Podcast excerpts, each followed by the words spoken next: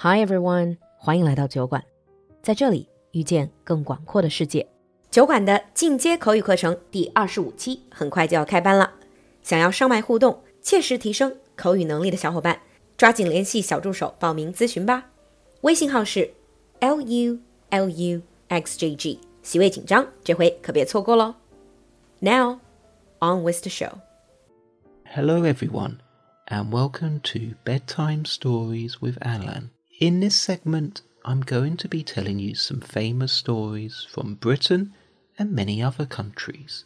So, get comfortable and let me take you on a journey far away. Jack and the Beanstalk. Once upon a time, there was a poor widow who lived in a little cottage with her only son, Jack. Jack was a thoughtless boy, but very kind hearted and affectionate.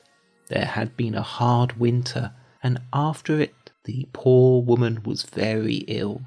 Jack was unemployed, and they gradually grew dreadfully poor.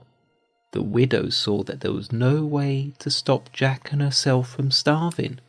They had to sell the only thing that they had left their cow.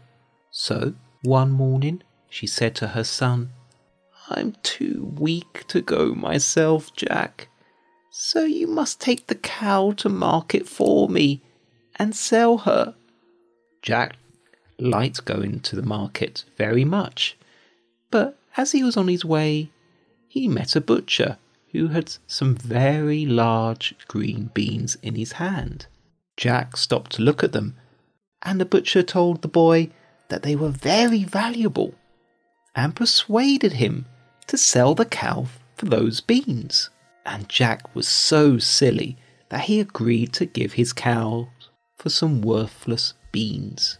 When Jack brought them home to his mother instead of the money she expected for her nice cow, she was furious and upset, shouting at Jack for his stupidity. He was very sorry, but he said he might as well make the best of his bargain, so he put the seed beans into the ground close to the cottage.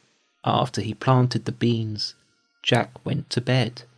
The next morning, when he got up, he found that the beans had grown till the beanstalks had reached the sky, and Jack couldn't even see the top of the beanstalk.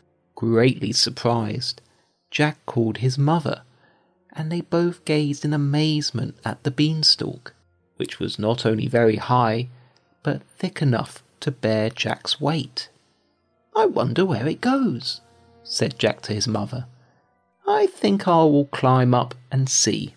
His mother didn't want him to climb such a dangerous height, but Jack managed to persuade her to allow him to start climbing it. He knew that there must be something wonderful in the beanstalk. Jack instantly began to climb and went up and up on the ladder like beam till everything he had left behind him the cottage, the village, and even the tall church tower looked tiny, and still he did not see the top of the beanstalk.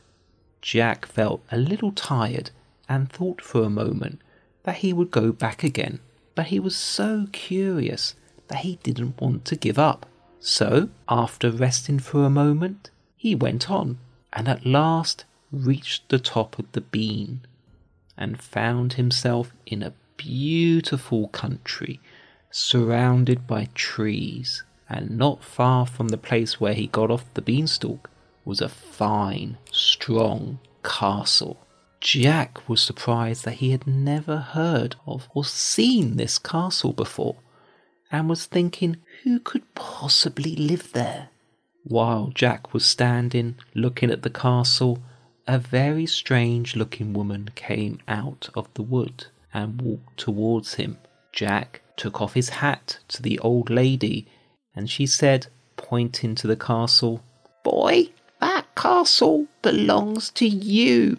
A wicked giant killed your father and took it from your mother. You must win it back from the monster who now has it.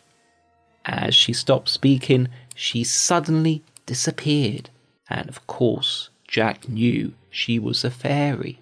He was surprised. However, he walked up to the castle door and knocked, and an old giantess came out. She did not wait until he spoke, but pulled him in at once, for she thought he would make a nice supper for her when her husband was asleep. Just at that moment, however, she heard the giant's loud steps approaching, so she put Jack into a box and told him to hide there, or the giant would eat him.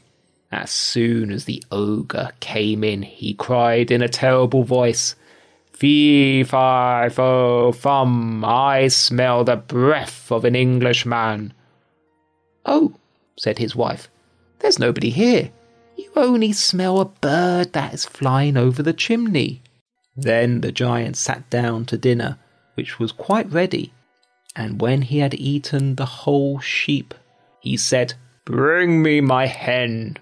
The giantess brought a hen and put it on the table before him, and then she went away.